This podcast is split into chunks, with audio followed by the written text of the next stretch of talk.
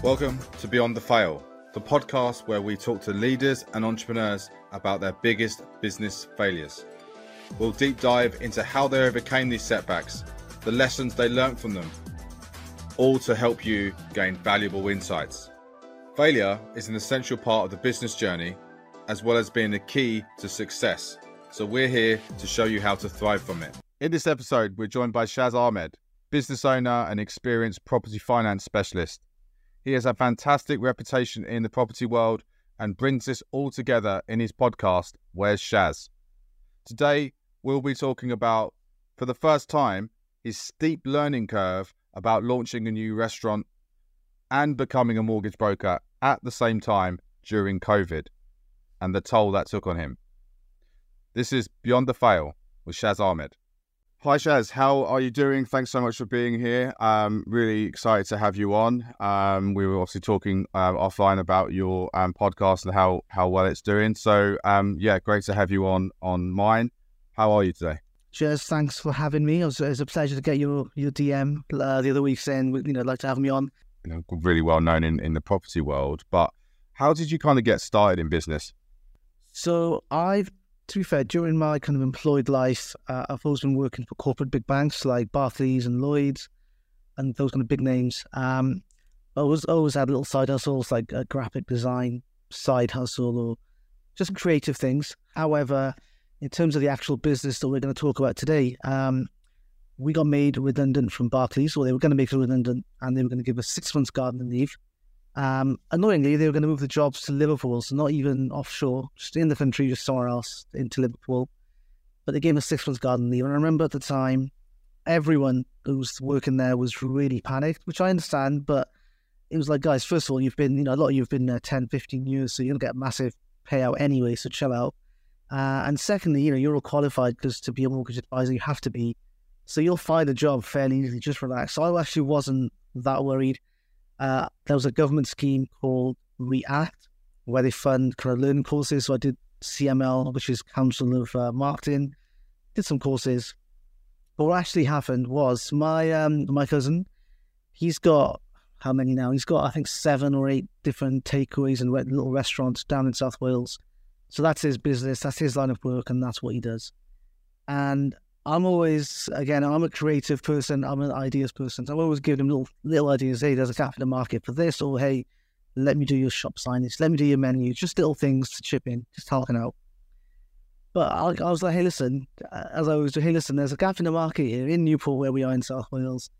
You know, in South Wales in general, there's no real halal burger restaurants, gourmet burgers. Even without the halal, there's just no gourmet burger restaurants. I'm like, I'm I'm the target market. I always travel to Birmingham, London, even Manchester sometimes just get some food. There's definitely a gap in the market. And he was like, okay, fine, I hear you. You know, I, I trust you. Let's do some research. But he said, because you're not doing anything, you're not working right now. I'm only, only going to do this if you go in with me and you actually be a partner in the business. And at the time, of course, I was doing nothing. I was going to get a job at some point, but really, I was like, yeah, fine, that makes complete sense. I'll be the working partner. So it's me, uh, my cousin, and his business partner. We went in straight thirds. There was no paperwork. It was just a gentleman's agreement.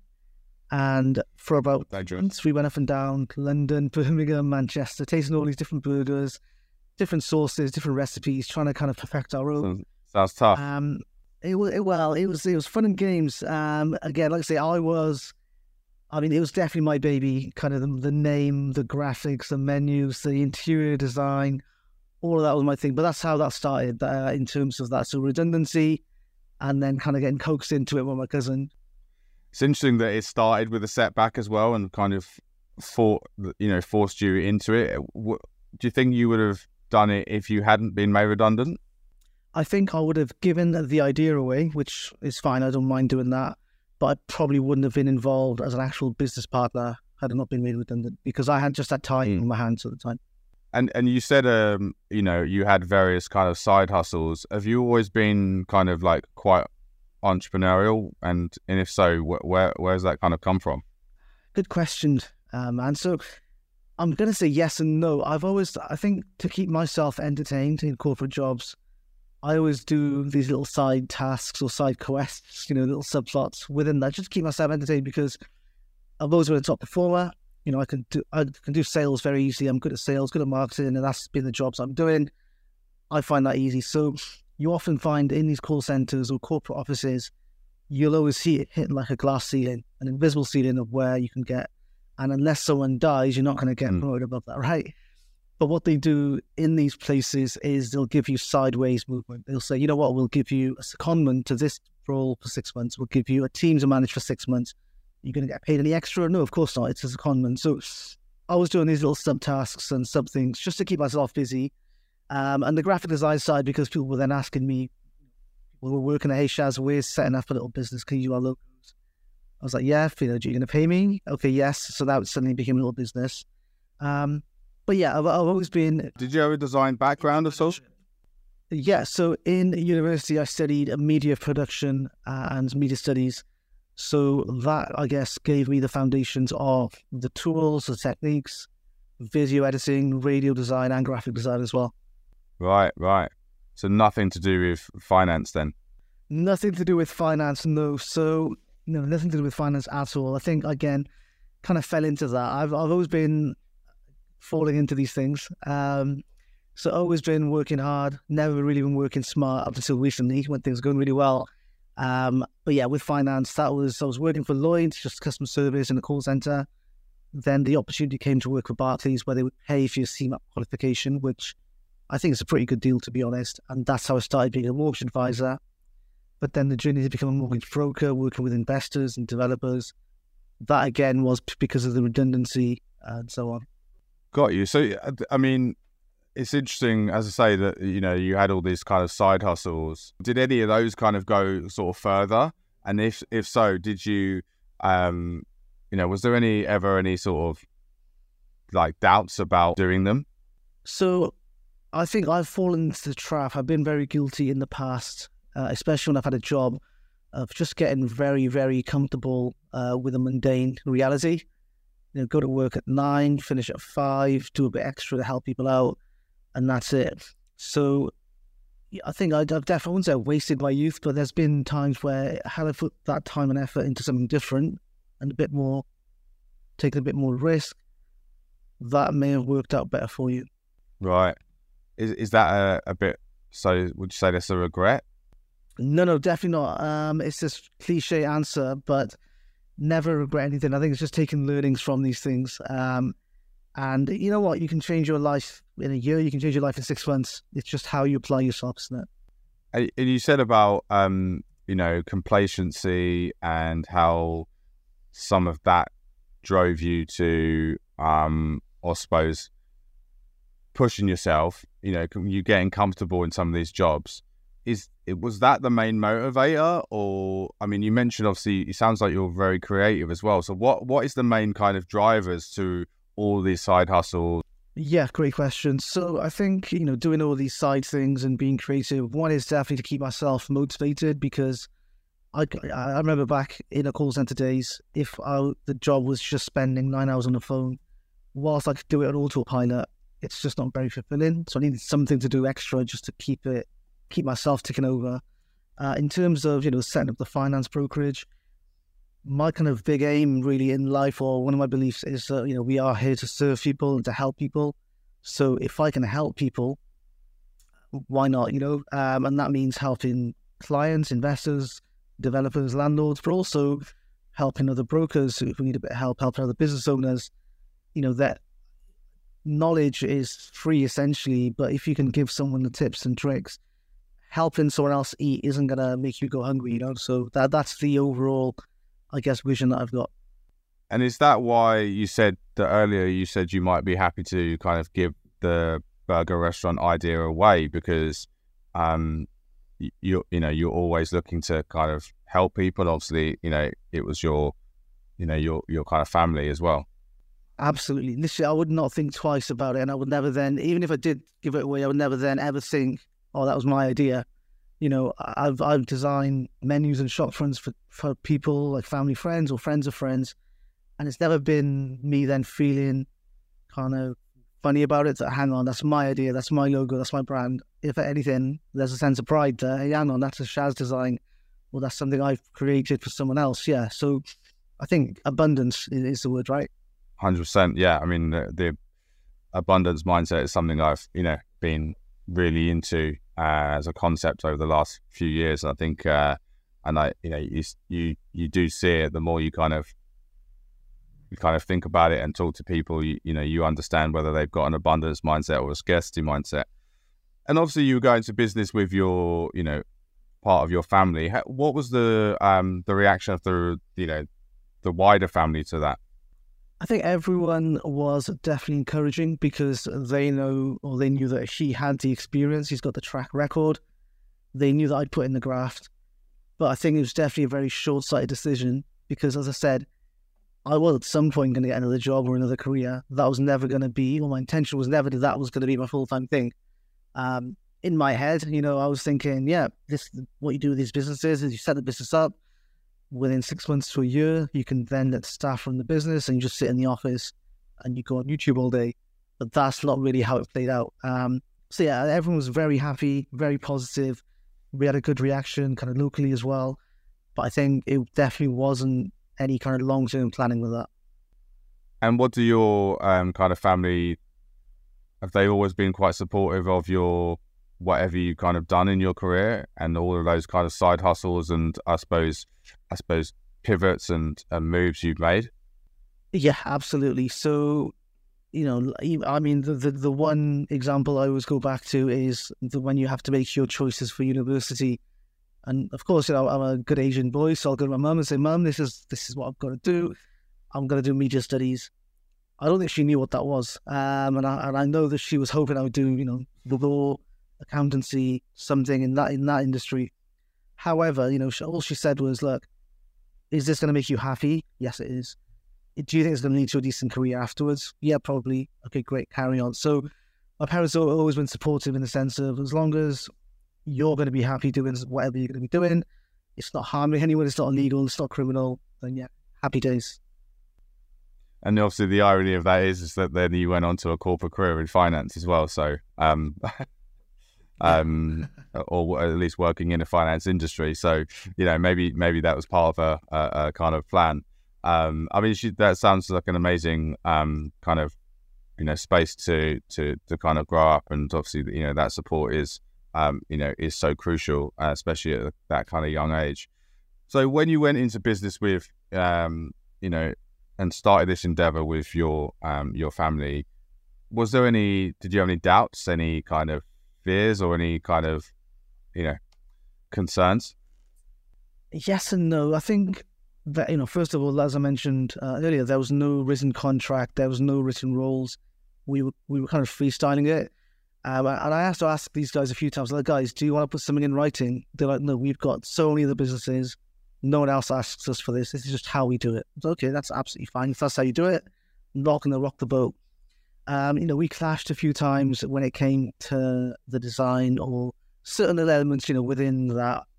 But these are just things. And I think we are, we are, we were mature enough to know it's just business. Whatever happens in those conversations stays there. It doesn't affect our kind of interpersonal relationships.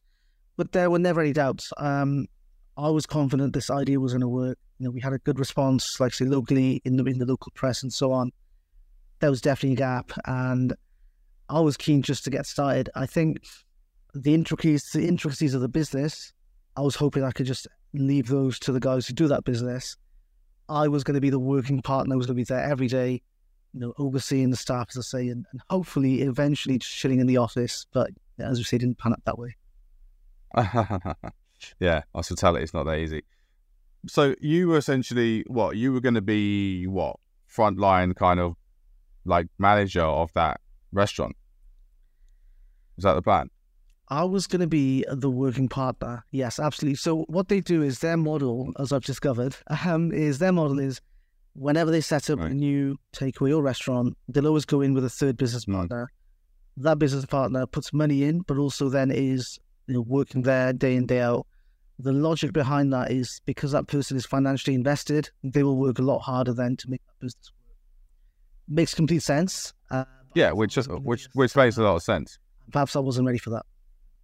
Yeah. Okay. Great. So many, so many, uh, so many questions. And you, you obviously hadn't had any experience about running running a restaurant, right, or working in hospitality. Is that is that correct? Absolutely. The, the closest I've ever come was uh, when we were younger, pre up, up till high school. Uh, my dad used to own and run a corner shop. We used to live upstairs. So, of course, I've been in that retail environment, but not hospitality at all. So, what gave you the confidence to basically just go all in in a partnership where you would be running the the day to day operations of something you'd had no experience in? Because the way I looked at it was, what is the worst that could happen? So the worst that could happen is, you know, we get no customers or very little customers, we lose our investment, we have to give the business back, and that's about it. You know, we go again. Um, so yeah, the the kind of the the worst case scenario wasn't that worst case at all for me anyway. So there was no I suppose in some because obviously you just described what a lot of people would say is is a is a fear of of failure. That worst case scenario is essentially the business not working and it kind of completely um, kind of failing. But you didn't have any kind of fear that, firstly, I suppose that would happen, but secondly, the the, the stigma ar- around actually the business not working and that idea not working again, no, I think, you know, again, my worst case is, and this applies now in the business summit, now, if all goes to zero, thankfully, you know, thank God, I could just go back and live with my mum if, if I needed to, and she'd be happy to take me. Mm. You know, I know that there are some parents or some some communities where it's a case of they want to kick you out of the house when you're 18 or you start paying rent to your parents. That's not what happens, uh, you know, in our culture. So my worst case scenario is going back to my parents, they'll be give my room back, I can live with them. So yeah, I was I was comfortable, I was happy, but I had no doubts. So that was never even a even a thought. It was a case of this is going to work. How quickly can we get started? Um, and like I say, the feedback was good. We started the Instagram page quite early on, built up some of the hype. We had a, a few small number of like taster days, you know, building it all up, and touchwood, everything was was giving us the right kind of feedback loops. So talk me through that first few months then when you opened what kind of success did you sort of see? So it was it was great. It was amazing you know we had so in terms of uh, capacity i think it was 45 seater so it's i was calling it casual dining. So kind of think of like Nando's and KFC in, in that yeah. sense. It's not fast food particularly but it's also not a proper restaurant. It's in the middle. And so yes it wants table service basically it's like Nando's, not not table service. Um, there was, yeah, you'd have to order at the counter like Nando's, when the food gets sent to your table like Nando's. So yeah, Nando's style. Yeah. Uh, but for context, in terms of Newport as a city, and this isn't to be derogatory, but just to give it some context, Newport is similar to Slough in the sense of it's a connector city.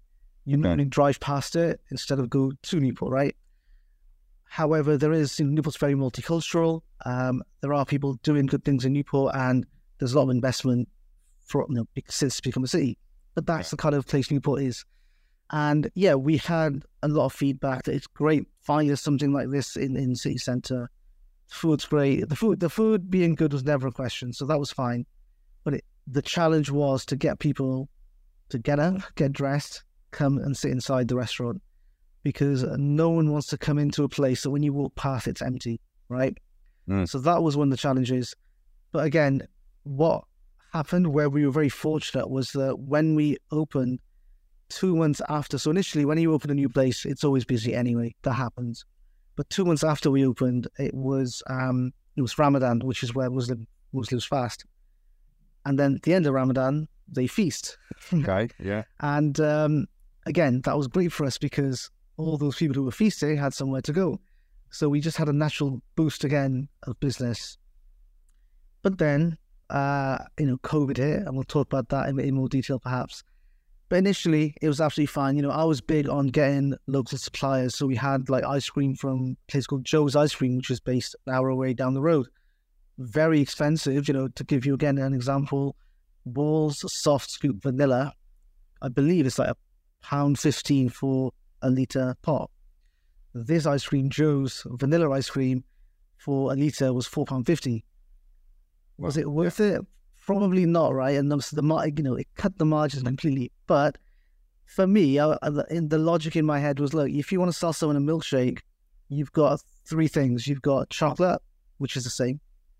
You've got milk, which is the same. So the only difference maker is, is the mm-hmm. ice cream that you're going to be using. So why not use the best quality ice cream?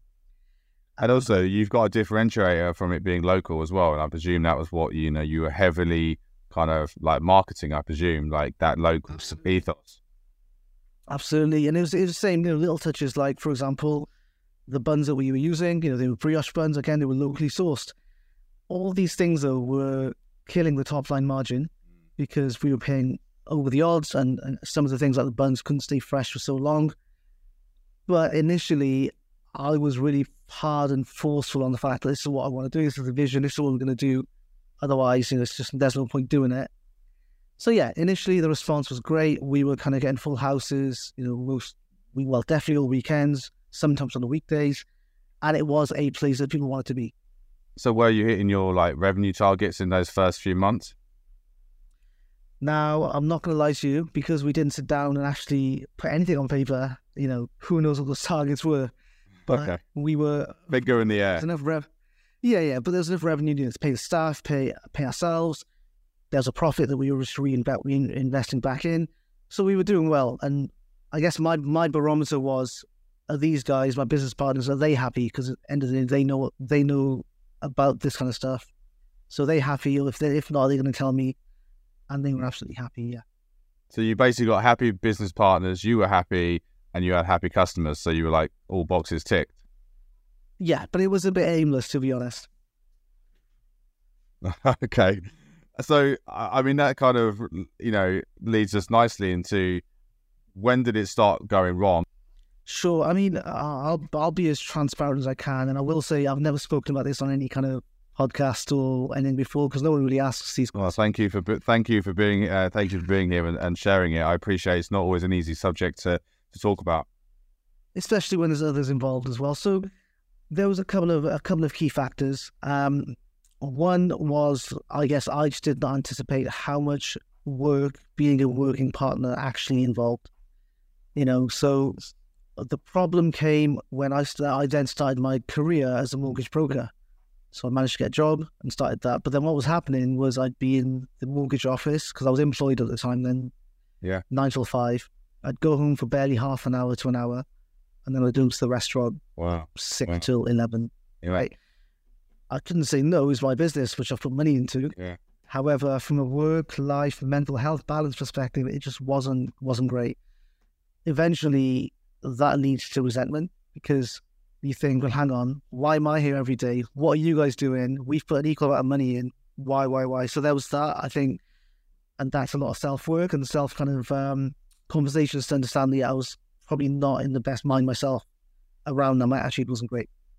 Um, secondly, again, as a knock-on effect of me getting getting a job as a mortgage broker and actually eventually getting really good at it, towards the end of this whole kind of process, I'd be in the restaurant, we'd be empty, which I'll explain why in, in a second, but we'd be empty, but I'd be sat down on my laptop doing finance deals. And that to me, when I'm looking back now, was hang on, that how the, the perception the staff must have had who were working there, or people walking past, seeing this guy on a laptop slouched over, just I, I, I would never want to do that again. Um, you know, so that wasn't great. I've seen that before with managers, like doing essentially doing the admin, which is you know I've run uh, hospitality businesses before. You have to do you know you have to do the paperwork, you have to do all the admin behind the, the operation, um, but you're actually doing something completely different yeah, absolutely. I was just doing a completely different. I was doing another career. I was like, I didn't. I know. I didn't know which one of these was my side hustle anymore. They were both my main hustle. I felt like cheating on cheating on, on both of these. Um, but as I say, what really affected the business was COVID and lockdown. So, COVID happened, lockdown happened. Pre any of this, I was big to the guys like they were saying, let's start doing deliveries, let's start doing Uber Eats, Just Eat deliveries because we just need to get more more customers. We've got capacity in the kitchen. We can yeah. make this work. And I was like, guys, look, I don't agree with this because I know that once we do this, it'll, people will just not come into the restaurant. They'll get so comfortable. Why would they want to come in if they can get the food in the house? People are lazy, you know, end of the day. And, and so, so am I. I get deliveries all the time. But again, it was two against one. Oh, so they were talking about doing deliveries bef- but during lockdown, not before. No, sorry, they were talking about doing before lockdown, Oh, and I was right. again, I was kind of saying no, no, no. Yeah. even though it was two against one, I was like, Yeah. yes, no, no, no. But during lockdown, didn't have a choice. We to do course. Yeah. Now, the thing with deliveries is, it's one, you lose the quality of the food. I don't care what anyone says. Mm. You know, buns will get soggy. Yeah. Food chips will get dry. The chips will get soggy and steamed. The quality goes from a five star to a three star without Yeah. without anything else. Secondly, you know, you're sending drivers out with maybe two or three or even more deliveries at a time on, on a planned route. You know, delivery number four, that horse soul on the other end of that on that delivery is not going to get the freshest food. Mm. So for me, it was eating, eating me inside. Like, wow, the, the quality is suffering. What can we do? And what also happened, unfortunately, is deliveries were doing really well, non-stop deliveries, but it meant the shop inside suddenly became like a wasteland. No one was coming in. We were doing similar numbers. Turnover was a, was pretty much the same, right? Yeah. Turnover was the same. But I remember looking then, how much commission has Just Eat taken? How much has Uber Eats taken? Mm. How much has Deliveroo taken? Suddenly, the profit margin was went from that to, to very little because we've given it all away in commission. And then on top of that, you know, if you're, as I said before, if you're trying to check out a new place, you want to go to a new restaurant and you walk past it and it's empty, you're less likely to go in because it, it just it's not inviting. So we lost 100%. that attraction and we lost that owner because people just became used to deliveries.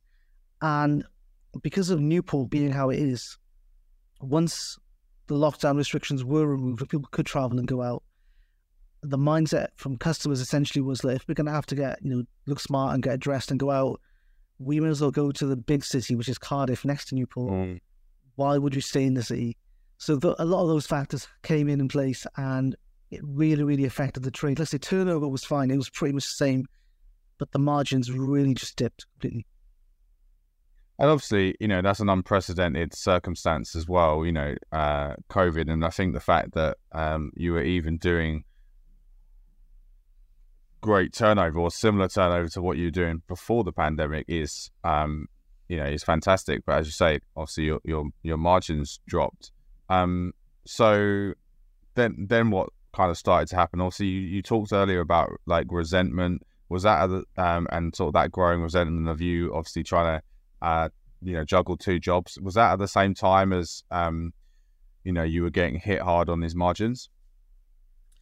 Yes, exactly. So, you know, if you're making less profit and then you're splitting that three ways equally, you know, and you're putting in, let's say I'm putting in, I don't know, 25, 30 hours a week to get very little return, you, you know, mentally it's it's an issue.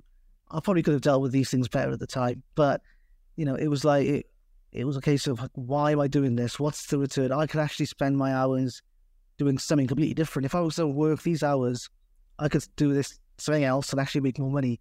And I'll make a confession. So the business at the time, um, you know, we had some people working for cash, cash in hand, and some on pay slips. As a working partner, you know, you get, we were like, "Will pay me cash in hand." Do you want to know what the hourly rate was that I was getting paid? so, uh, under minimum wage, I'm guessing. It was five pounds an hour. Wow. You know, so yeah, when it's your business, it's your baby, you've put things into it and it's going well, you don't mind that.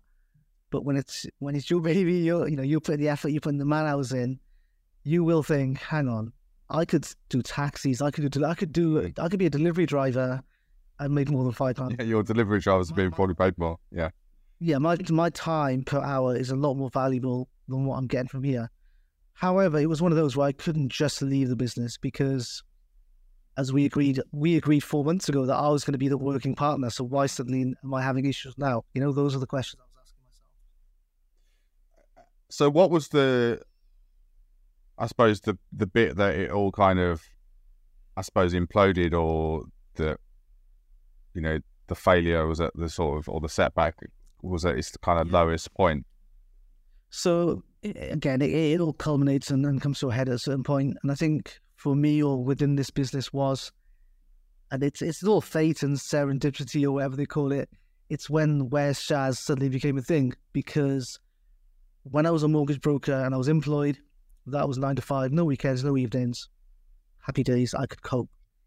when I then changed and became self-employed as a broker, the company I was with, you know, we weren't doing Facebook ads, we weren't doing SEO, mm. we were networking to get business, we were traveling, we were meeting clients. So I became, I suddenly didn't have much time at all um, to do anything. It meant I had to be at events, you know, I had to go to travel to Birmingham, maybe stay over the night, go to London. So I then became, you know, from being a working partner, actively there and actively interested in the business, to A, having my mind elsewhere, but also physically not being there anymore. And that became the issue. Um, one of the problems happened because of that. I guess I let my eye come off the ball where I just wasn't on top of the food hygiene kind of books. So I think it's the same in England. You have to keep a record of all the kind of temperatures in the fridges yeah, and all this kind of stuff. Yep, yep. Yeah. So again, I just wasn't doing it on, on, top of it regularly on the books. So we were doing the checks. I just wasn't logging it. Mm. So we had a food safety visit, and they were like, you know, this book's not going to filled in. I obviously wasn't there at the time. I was in Birmingham. My cousin calls me. He's like, Shaz, um, the book's like a week week out of date. I was like, yeah, I think it is because I just haven't updated it, but it's on my mm. phone. He's like, that's, that's no good. You know, the, the, the, the officers here, they're going to give us a one star because of this. And I was like, no, it is what it is. You know, this is the situation. I can't travel back in Birmingham now. So we got a one star in hygiene. That only lasted two weeks because we I had to came back and just showed them the records. So all those things came together and we had to call essentially a crisis meeting. And yeah, it was a case of guys, look, I am no longer kind of interested in putting my time into into this business. I want to exit. You know, I don't really want any financial settlement or anything. You know, we're all just this is this is all informal, nothing's in writing. So I'm happy just to leave. But I don't want to have that responsibility, that pressure that I need to be here because I can't be. Um, and to be fair, they were you know, they were trying to stop me. They're like, "Listen, you know, we need you here. You, it's going really well. What's gone wrong? What can we change? What can we do differently?" And I think thankfully I was able to put my foot down a little bit and say, "No, look, I am not interested. My time is not going to be spent here, and I want to end it in a good way. Happy to to stay on until you find a way to make this work, but this is kind of your business now, not mine. I need to leave." Um, and you know, it was unfortunate because we had won some awards in that period. We were doing, like I said, we were doing mm. well initially, and the brand had been kind of created to the point where you know we could the way the the, the place looks and, and is designed, we could franchise it out. It looks decent enough to do that, but my heart just wasn't in it anymore, and it isn't. Like I say, fun, yeah, through this conversation, this is therapy. Yeah, I suppose money was a thing because I'm not making any money. in it. Why am I interested in it? Um, but also, I think it's it's time and effort. You know, I was getting much much more return on time invested doing the mortgage broking. I was meeting amazing people at these networking events who are into property, into business. You know, the, why then would I want to spend my evenings washing pots and pans in a burger restaurant that wasn't giving me any satisfaction mentally or financially? Wow. Um, so much to kind of unpack there. Uh, so in that in that meeting that you had with them, which you know sounds like a difficult conversation, how did that go down with them? Were they were they were they surprised? They they were they were surprisingly surprised because I was like, could you not tell? I'm not. I'm just not enjoying this anymore.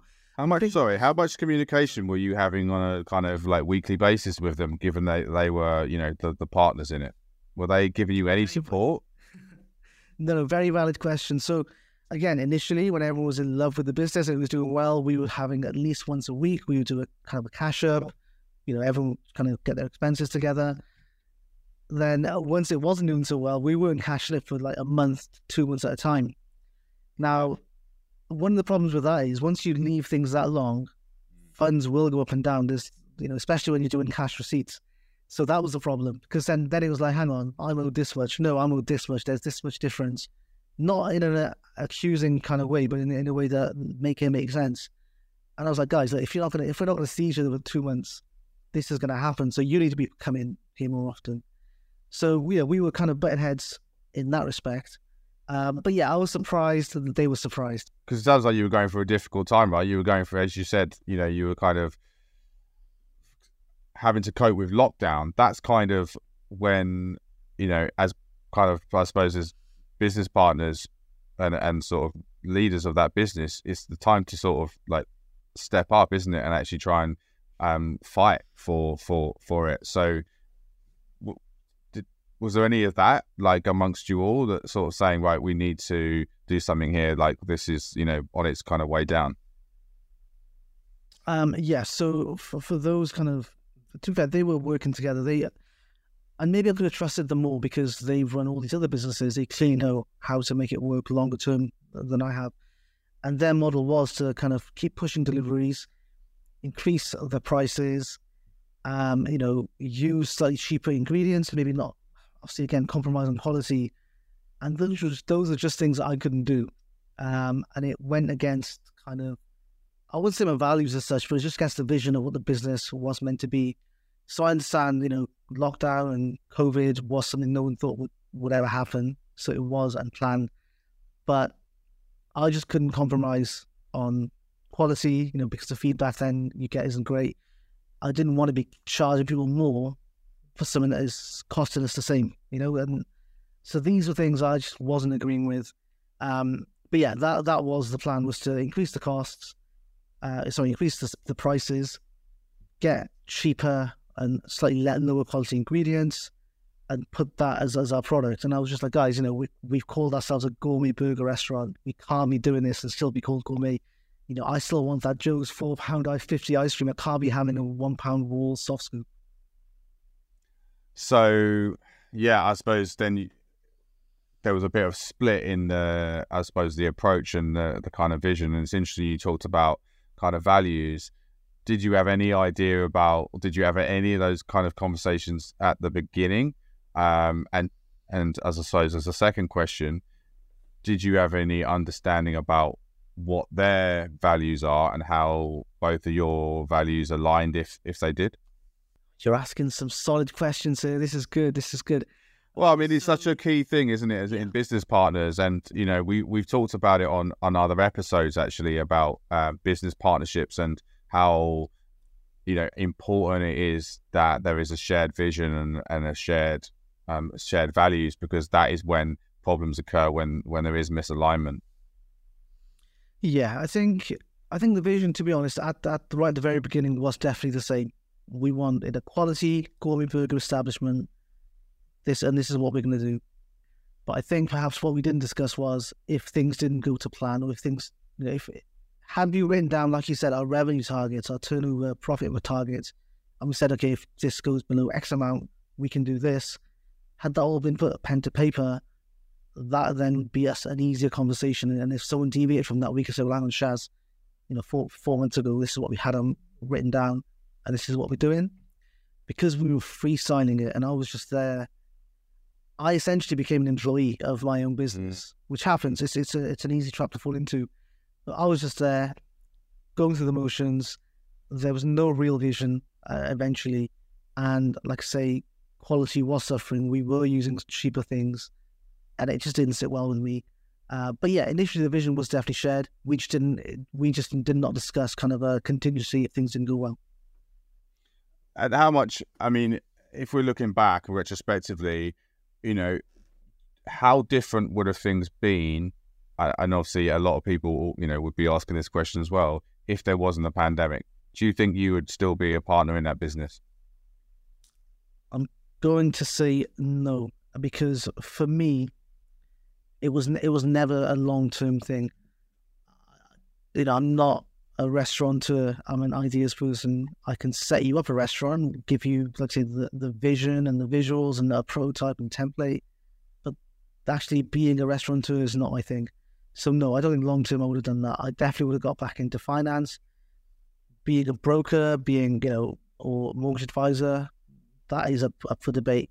But I think where I am now, I probably would have got there eventually. You know, I'm from a sales background. Sales is my skill, and I would have come into that one way or the other. Um, perhaps it would have taken a bit longer. I think had they kept pushing to do deliveries, even despite you know, aside from the pandemic, they probably would have got their own way and I think eventually we would have had the same problem we had. Right. And what happened in the immediate aftermath of that like meeting? What did the kind of transition of you leaving that business look like? So you know, fair play to the guys. It wasn't uncomfortable. It wasn't awkward at all. It was a case of look, if this is what you want to do and you've made your decision, then that's absolutely fine. You know, hand us the keys, give us the keys back, give us kind of everything we need to know, give us the, the food hygiene log so we know where you are with it, um, and we'll take over.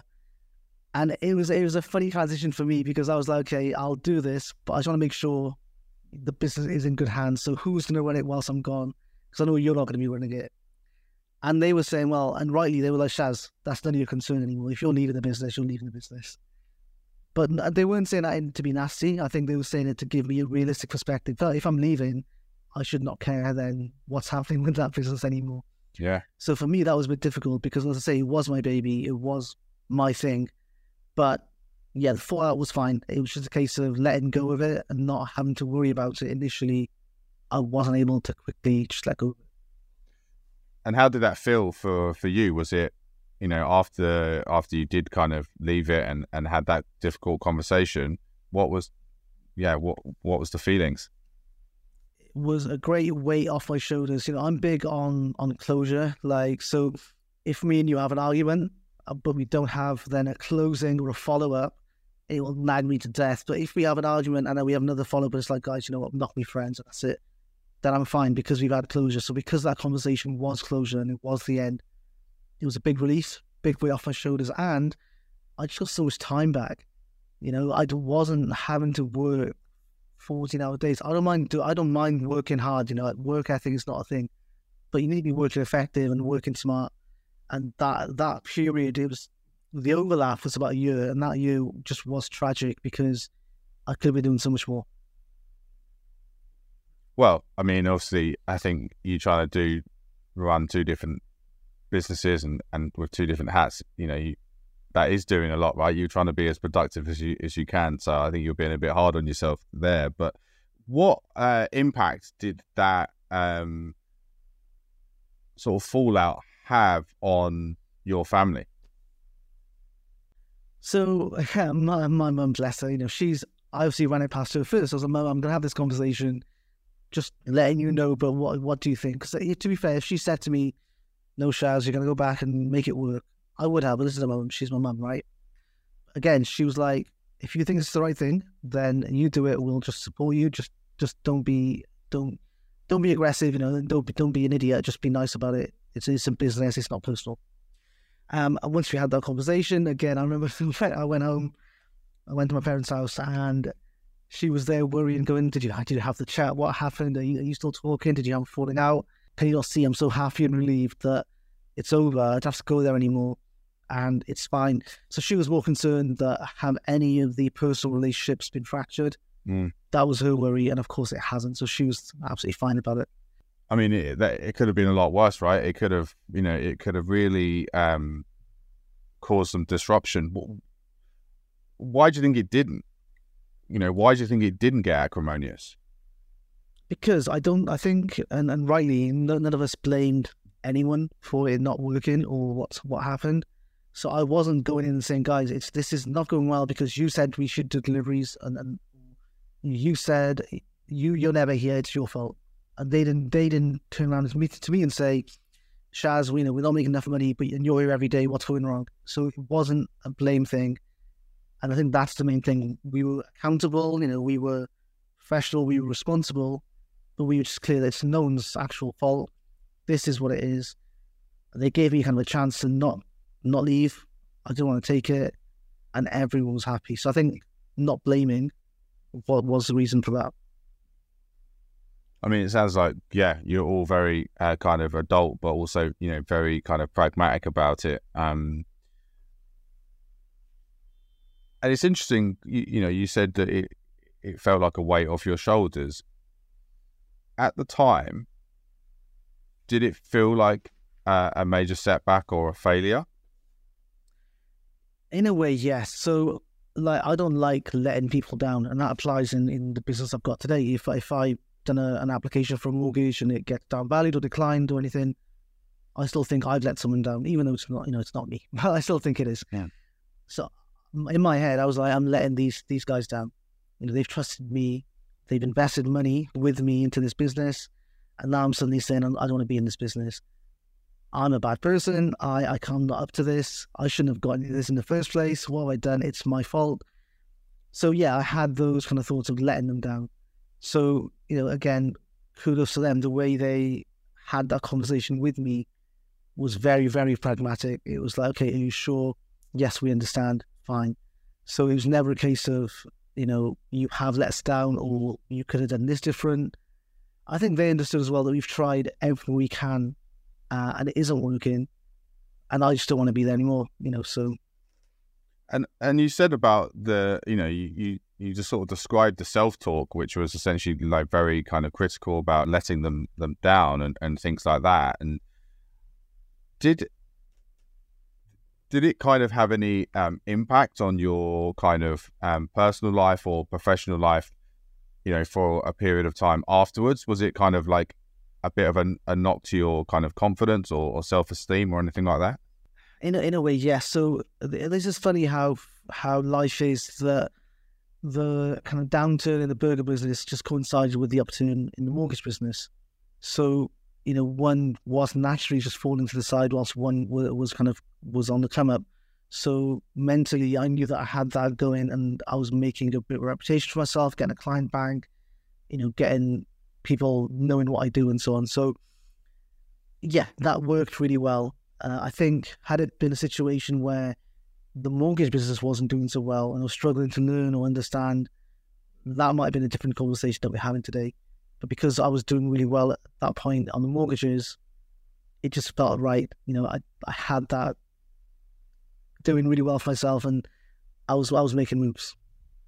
So there's no there was no kind of point you, you just I suppose lost kind of confidence in your uh, yourself and um you know maybe as I say because you were sort of feeling like you'd let someone down that didn't really ever have a, a, have an impact on you know a bit of a kind of crisis of confidence? There was never any moments like that. Um, you know what it is. I, I don't like to, to dwell on things in, mm. in a sense of I'm quite I am quite emotional in the moment. For the five minutes things that that thing is happening, I am emotional and hyper emotional. But once it's done, it's done. You know, you can't control it once it's done, and then you just reflect. You know, figure out your response and you move on. So never lost that confidence. I think what was kind of hurting me mentally was the fact that just those the the, the long days and the, the, the what was I doing in those days? The first half of the day, great, I'm in an office doing mortgages. Second half of the day, I'm in this restaurant with no one's no one's there. But when people do turn up, you know, I'm I'm washing pots and pans, I'm taking complaint phone calls because the delivery's late because the bun's soggy. Well, yeah, you've ordered a burger on delivery. Of course, the bun's going to be soggy. but like, you really hate deliveries, don't you? honestly, it's the worst. Um, and yeah, so because of those kind of ups and downs in the very same day, mentally, what it was quite wearing. Um, and you know, I've I'm not a person who does physical labor. I think I know what my skills are: good at sales, good at marketing, good at social media, good at kind of that and customer service physical things, uh, that's not my thing. So having to wash pots and pans, having to kind of do that. Yes, I do it. It's my business. Again, it's money that I put in. But doing that and then coming home half 11 in the evening to start a day at nine o'clock again, it just, it that wore on me. That's hardcore. Mentally, yeah. Yeah. And I can see that if I did that for another year, another two years again and again and again, I could perhaps have just ended up as the guy, the burger guy, instead of the mortgage guy. And how did you? I mean, it, you know, having as I say, having run restaurants myself, and how it, it is physically and mentally draining, and then obviously you had your nine to five at the same time. What kind of stopped you, essentially, like burning out and kind of keeling over? So I've I have a I have a theory on burnout. I think burnout is real, but I think burnout is also something that you can control. So you know you can tell when it is going to happen and also when it is happening. So I think it's something you actively can take a step back and not get burnt out. My work ethic is such that if I need to do something and it's going to take me this long to do it, or I need to put the hours in, I will do it. So, yeah, I probably did get burnt out because it was a lot of long hours and just graft and so on. But I knew it was happening, but again, I knew it was for a business that I started um, and I put money and effort and time into it, so I couldn't just leave it. So looking back uh, at that kind of experience with you know with the burger uh, restaurant, what would you say was the biggest mistake you made? I'd say one of the biggest mistakes that we've made that come into mind is just not having anything in writing around specific roles, expectations, even a business plan. You know, yeah. Um, I know I appreciate and I took on board these guys' experience. However, for my own benefit and mental benefit, having something in writing for me would have helped a lot. Just to understand, you know, certain key, key KPIs and, and all this sort of stuff. So I think that was definitely the main thing. It's just not having anything at all. We did we didn't know what we were aiming for. I didn't I did not know what a good week looked like versus a bad week. You know, and I did not know that in terms of ordering cash and carry and dealing with suppliers, I did not know how much initially to how much to order for to last for a week. And that took me a long time yeah. to do. But had we had stuff in writing, it'd be a lot easier. So yeah, getting things in writing. So whether it's your family or your friends or anyone, it doesn't matter. If it's business, get it on paper. And you also talked about the reasons earlier about uh, why they didn't want anything in writing, or you know, you said that they didn't do it uh, anywhere else. But why was it that there was no kind of business plan or, or kind of structure about, as you said, KPIs and targets? Because I, I guess it's just how they run their businesses, and they know. And once you've got proof of concept, you know, to, and it works, then why why would you challenge it and why would you change it? So for me to go to them and say, guys, I'm not doing this unless you you know got a, written business plan, they can say, well, Shaz, we've done this ten different times before, it's always worked. Why are you the anomaly? So yeah, proof of concept because it's worked already is probably why they just didn't feel into it. Nah. Was there any, any other kind of you know mistakes? I mean, the, the whole thing with, with deliveries and restaurants, I, I do get it. I order deliveries to the office for you know for lunch and stuff, but I do understand. You need to understand your market. Um, Newport is a connector city. It's not a main city that people travel into. Now, if you start doing deliveries and give people that convenience that they're going to get the food, you know, in their house, it's it's then a massive uphill battle to get people back to your restaurant. Like I say, they'll go to the main city rather than your where you are. So that was it. I would probably slow down on deliveries. Um, and the other thing I think is for me, I, I, I could have perhaps been a bit more clearer to the guys at the start around what I expected from them. And it goes back to having things in writing, but also just setting expectations. Look, this is what we're going to do. I am not in it for the long term. You know, this is what I see it in six months, in a year, in five years. Does this match where you're seeing it because we've just discussed the short term. Um, and the other thing as well is I think when we started compromising on quality, on ingredients, on, on pricing and pricing upwards, that definitely hurt the business, but also it did just didn't align with with my kind of values and so on. And you, and obviously that was kind of demotivating for you. Yeah, of course, because it just I didn't I felt like like a fraud, basically. You know, serving people food that was now um, under well, not gourmet anymore, but also overpriced for what it what it should be, or I felt it should be. As I say, I appreciate they've got the experience, and end of this, business. You've got to make X margin on X cost. I understand that. However, yeah, it it made me feel like a bit of a fraud. I didn't feel right serving people this food, charging this amount, and actually spending less on the ingredients. And was that uh, the fact that they were obviously wanting to reduce cost? Was that in response to the sort of downturn due to the pandemic, or was that always the plan? We will never know if that was always a plan, unfortunately, because it was never discussed. But yeah, no, that was something they did because of the pandemic. So once lockdown had lifted and people could go out again, and then they saw actually feel we're not coming in coming in anymore, and we were making as much profit at all because of the delivery commissions. That's when the decision was made to to use cheap ice cream, to use cheaper buns, to use cheaper ingredients, and and charge more for them. Mm.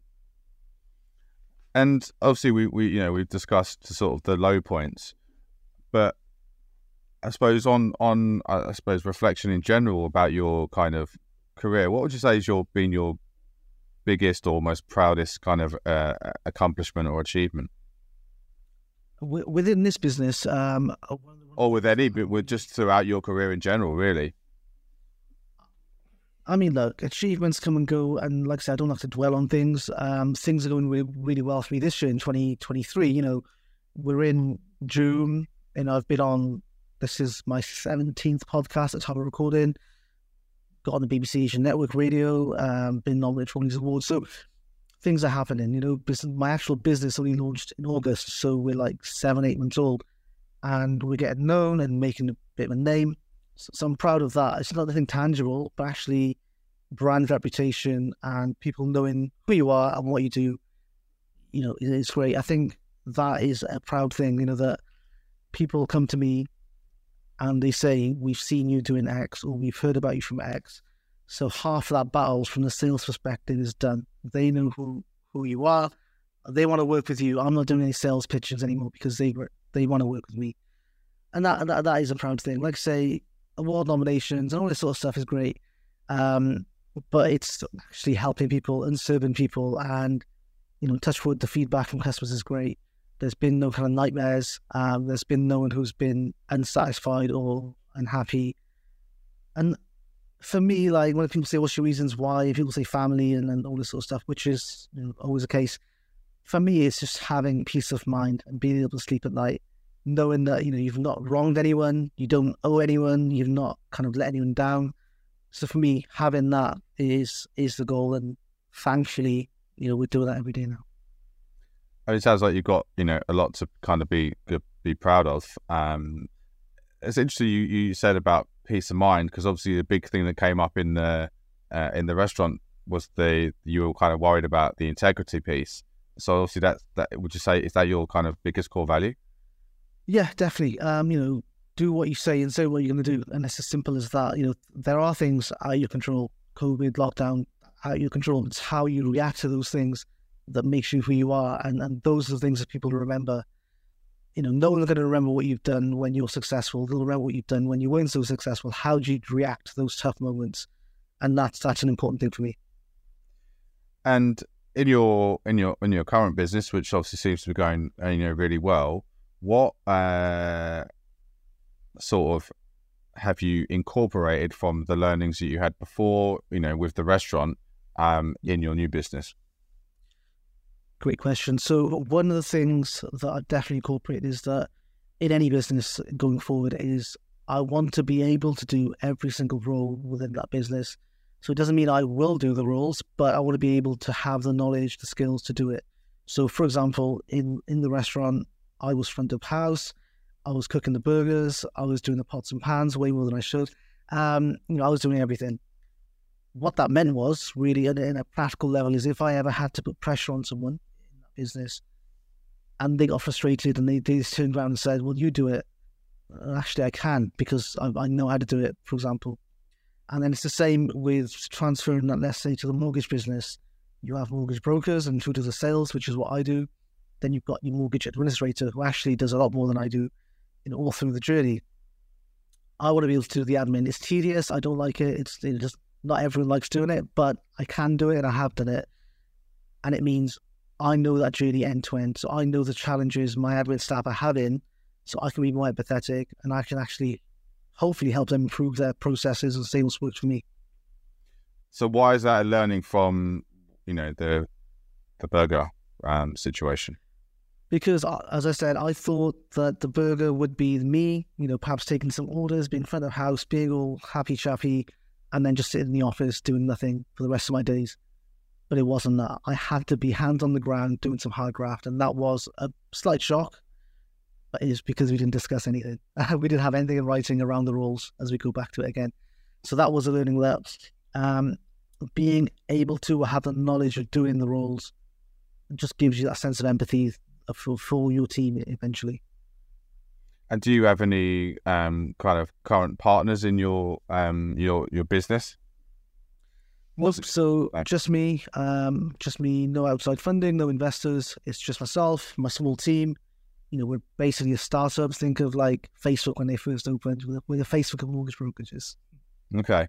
So obviously you haven't had to come up with any partnership agreements, which obviously you know were kind of, I suppose, lacking in your in in, in sort of the burger and restaurant.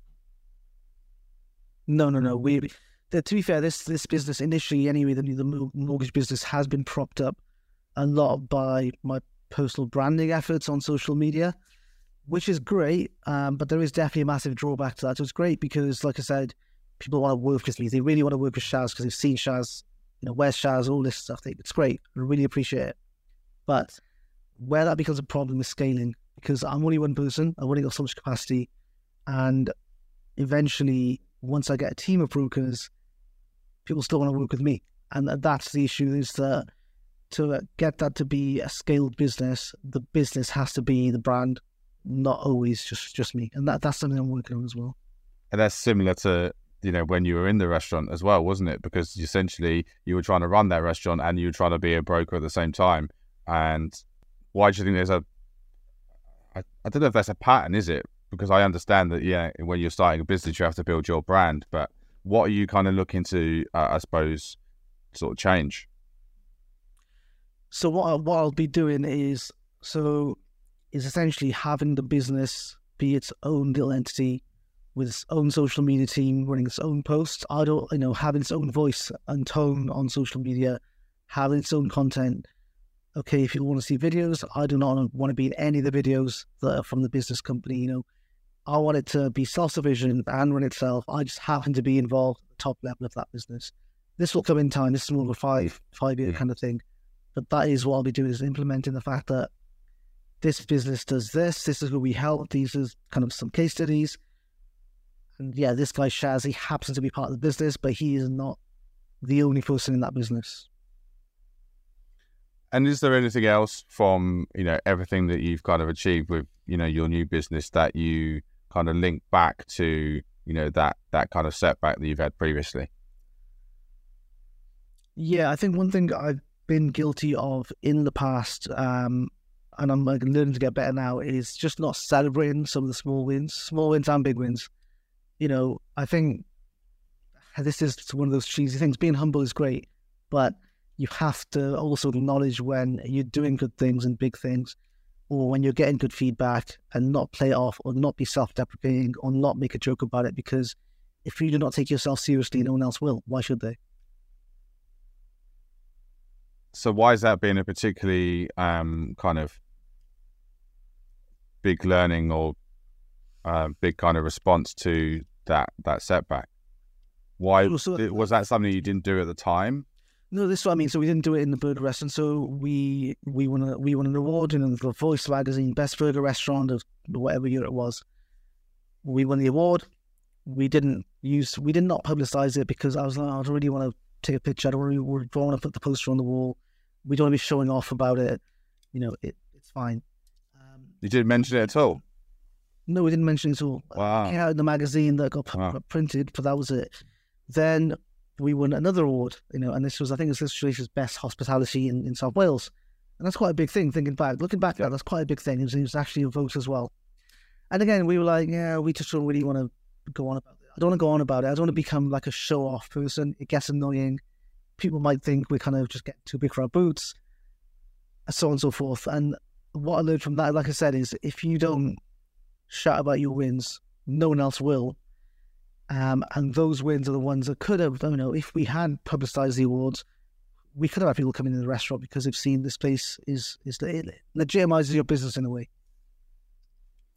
Yeah, and I think in in terms of like those awards, you know, uh, there's a lot of companies out there as part of their marketing strategy chase awards in order to get the the marketing boost from from them. Um, it's funny that you were just like you didn't want to, you know. You, I suppose you were humble again, like you said earlier, that you kind of like well, you didn't want to didn't want to mention that. Do you think that's a do you think that's a mistake? Was that something you would have done differently now?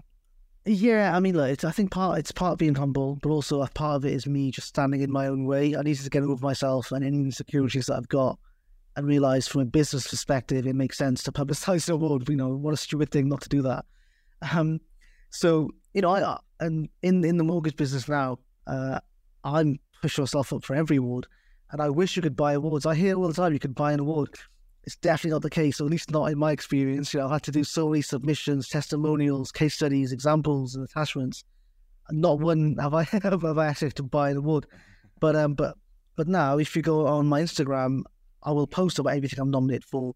I will, you know, thank everyone or be, be grateful, and I've realised you can be, as long as you're being genuine and authentic, you know, talking about your achievements is not a bad thing. And it took me a while to learn that. That's interesting. So, is that something that you've learned or taken from that experience and and sort of changed in in yourself? Um, is there any and and maybe yes. say a little bit more about that. I mean, you said you know you've you've learned to sort of get out your own way. Maybe so. Maybe you can say a little bit more about that. Yes. So I mean, not to segue too much, but um, I think this was definitely a learning, but not from the burger restaurant. This was from when I was an employed broker, and for the for the first twelve months, I'll be honest, I didn't. I was not great because I didn't know the language. I didn't know what a HMO was. I wasn't dealing with investors before at Barclays. This was a specialist finance is completely different. While you know, while I went for, I didn't know I was not great, but towards the end, I was getting really good because I am good at networking, I am good at sales, and I was learning really, really quickly. And then I got sacked unceremoniously, um, you know, under a big cloud, and it happened. Getting sacked was, from a, from a personal perspective, for me, was a big game changer because it made me realize that no matter how well you perform, you are just a staff member. Um, mm. and you have to, I had to kind of create my own economy and certainty. And I was enjoying what I was doing. So I didn't, it just didn't make sense why I was not in that business anymore. So I realized, and I, again, this is one of those things I've not really spoken about before, that I have very few chips on my shoulder. But one of them definitely is the fact that I was let go from this company without a valid reason. So now, because it's we're all local, it's quite a small industry, everyone knows everyone. So now, when I am achieving things, when I am getting kind of um, feedback and awards and, and all the rest of it, I want to shout about it because I know that I know people are watching and I know that it'll make them feel a certain way. So I think for a personal level, it's a chip on my shoulder that I'm trying to prove something to, to people. But nothing wrong with having a chip. It's how you use it and how you use that fuel to, to make yourself better. Yeah, so I mean, uh, you know, we could obviously dive into dive into that. I mean, um, uh, did that knock? You know, did that setback? You know, when you were uh, fired, did how did that feel at the time? Was that a kind of huge sort of knock to your confidence? Yeah, absolutely. Because again, I was getting good. Um, I was doing the numbers on the board. I was doing everything I needed to do. So when I got sacked, I remember, you know, sitting in my car in the car park and just literally just thinking, I wasn't wasn't crying, but I was thinking like, what has just happened? How am I going to explain this to my family? Because I don't understand it myself. What do I do? What am I going to do next? Like I say, I've always said the, my kind of worst scenarios go back to my parents, and that's fine. That could always happen, but you don't really want to do. So suddenly, I lost that stable income. The business wasn't doing well at the time. What am I going to do next? And that was a knock to the confidence, but it also gave me something to prove because I knew I was doing all the right things. And I knew that if someone could just help me move me to the next level, open up some more doors, I would get to where I needed to be. And, and here we are.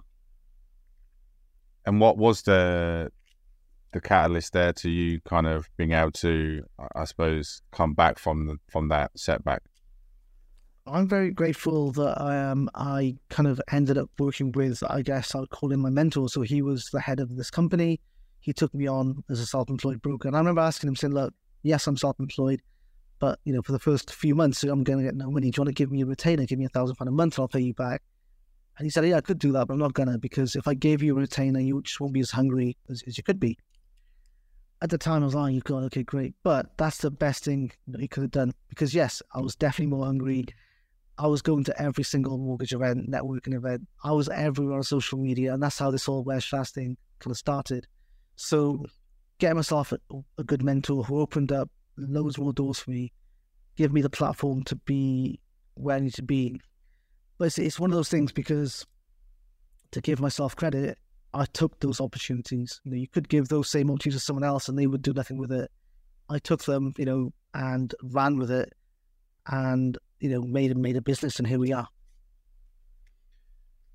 Shaz, you've been through a lot of, uh, you know, uh, sort of setbacks. How do you kind of maintain a, a, a, kind of positive like mindset when you're dealing with those kind of um, yeah challenges? I don't. I don't. Um, no, I do. So, like I say, I I definitely am very reactive in the moment. So when things are going on, I am guilty of just either isolating myself in this room that I'm in right now, or kind of in my own private space and just kind of getting very emotional about it. But once that's done and it's out of my system, and then it's a case of look, what can I control? What's it? What can I control? What actually happened? Is it reasonable? And it's never a case of whose fault is it. It's just a case of what needs to happen for this now to work better or be back in a place where it was before. Um, so yeah, I'm big on. I am quite big on not playing the blame game, and also big on solutions. So even in the business, if if any of the admin team have got a problem, the first question I'll ask them when to come to me is, "And what have you tried before you come to me? Because if you haven't tried anything, then go back and try something." Um, it's a great question. So yeah, being yeah being solutions based, and I'm I'm also very practical. So it's a case of look, if this is what it is, and this is what it is, and let's deal with it and maneuver around it or through it, or you know, let's work with what we've got. So yeah, being practical. Um, giving yourself time to be emotional. I think if you, I've been guilty in the past of letting things kind of build up in my head, so letting things slide, as it were. But I don't let them slide. Eventually, it all comes out at once, and that's just the worst thing to happen, right? Um, so yeah, giving yourself time to react and be emotional, and then getting back to a state of calm and dealing with what's going on, and also just being around the right people. So, you know, my friends who've known me a, a, long, a long time. They're all in business. They're, all in the restaurant business as well, actually, funny enough. Um, and obviously, a lot of the property investors who I've worked with are now our, our customers' friends. And the conversations we have are all elevating conversations. You know, they're not they're not conversations about Love Island or Ex on the beach or whatever. They're all conversations about business and how to improve and who to listen to and content and so on. So getting yourself around the right people, it, it does rub off. Yeah, some some great, uh, some great sort of um, advice there. So, what advice would you give to new entrepreneurs about how to handle the fear of failure? Uh, don't work with your family first of all. That's my advice. okay. no, no, no. So, the fear of failure. Um, because you didn't have it. We discussed it earlier. So, I mean, you didn't have yeah, it. Yeah, and that's it. Uh, but, but I think it, it is be practical about it. What is literally the worst that could happen, you know? And uh, again, maybe I'm fortunate to be from a certain culture where staying with your parents past age 30 is acceptable. Uh, which I know it's not practical for everyone else. But first of all, yeah, work out what is literally generally the worst case scenario. Do you lose money?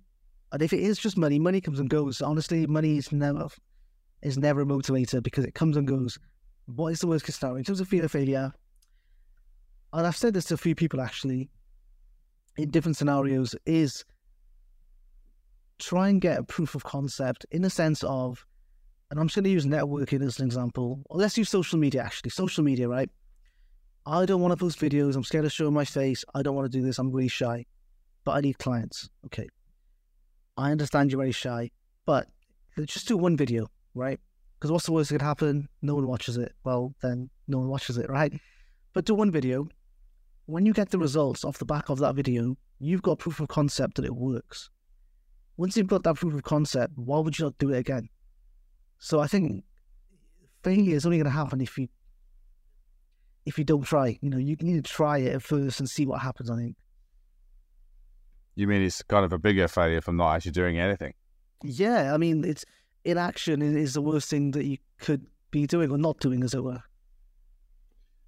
And have you got any like advice for listeners who might have experienced a significant setback within their business recently? Yeah. So, I mean, look, with the mortgage business, you know, we've had the budget from Liz Truss. I, I set the business in October, then in September, this whole thing happened. And we essentially lost like two thirds of our turnover. And but these things happen. But um, the advice would be first of all, keep going, don't panic. Secondly, control the controllables. And if you need to then make cuts somewhere, so do you need your staff to work less hours? Do you need to save money somewhere else? Do that. Because at the end of the day, all businesses need cash flow to survive, right? Um, have a business plan, have your KPIs, have these things that you can monitor and manage. Because if you don't monitor and manage it, you're going to be aimlessly going anywhere. And you, like, like I said before, with the burger shop, you don't know what a good week is versus a bad week. So if you don't know what that is, then how do you know it, it's going well or not?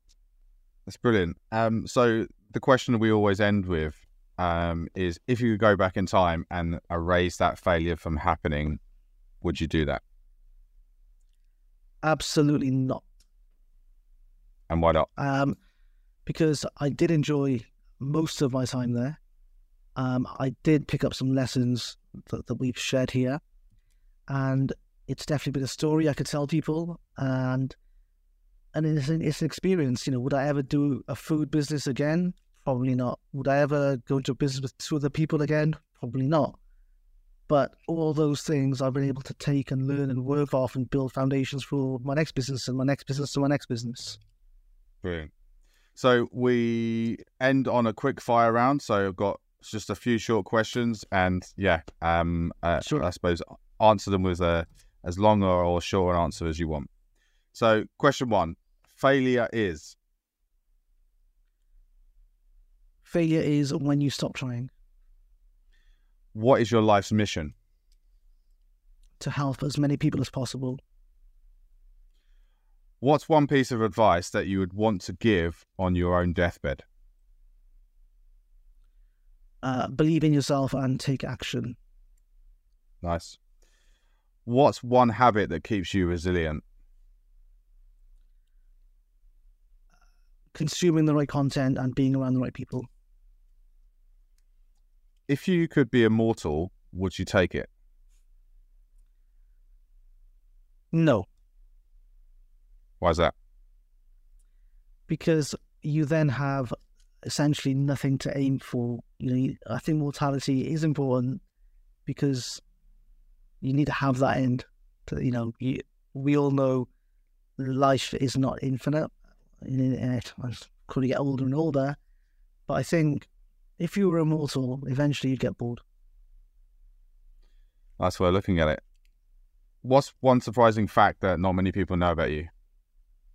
Well, it used to be that I used to own a burger restaurant, but that's not the case anymore.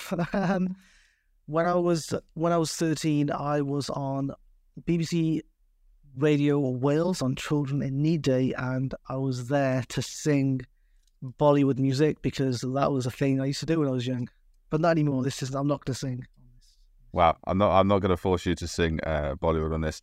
And is there one person you could recommend that you think I should um, interview on this podcast? Uh, yes, uh, Adam Adam Rana from the Midlands. He does service accommodation in Dubai and in Birmingham. Brilliant. And where can um, people find you and connect with you? Well, a question that is on everyone's lips. It's uh, where's Shaz, which is uh, W H E R E S S H A Z on Instagram, TikTok, Facebook, and LinkedIn. And as I said at the beginning, uh, offline, you're you're literally everywhere. So um, yeah, it won't be difficult to to find you.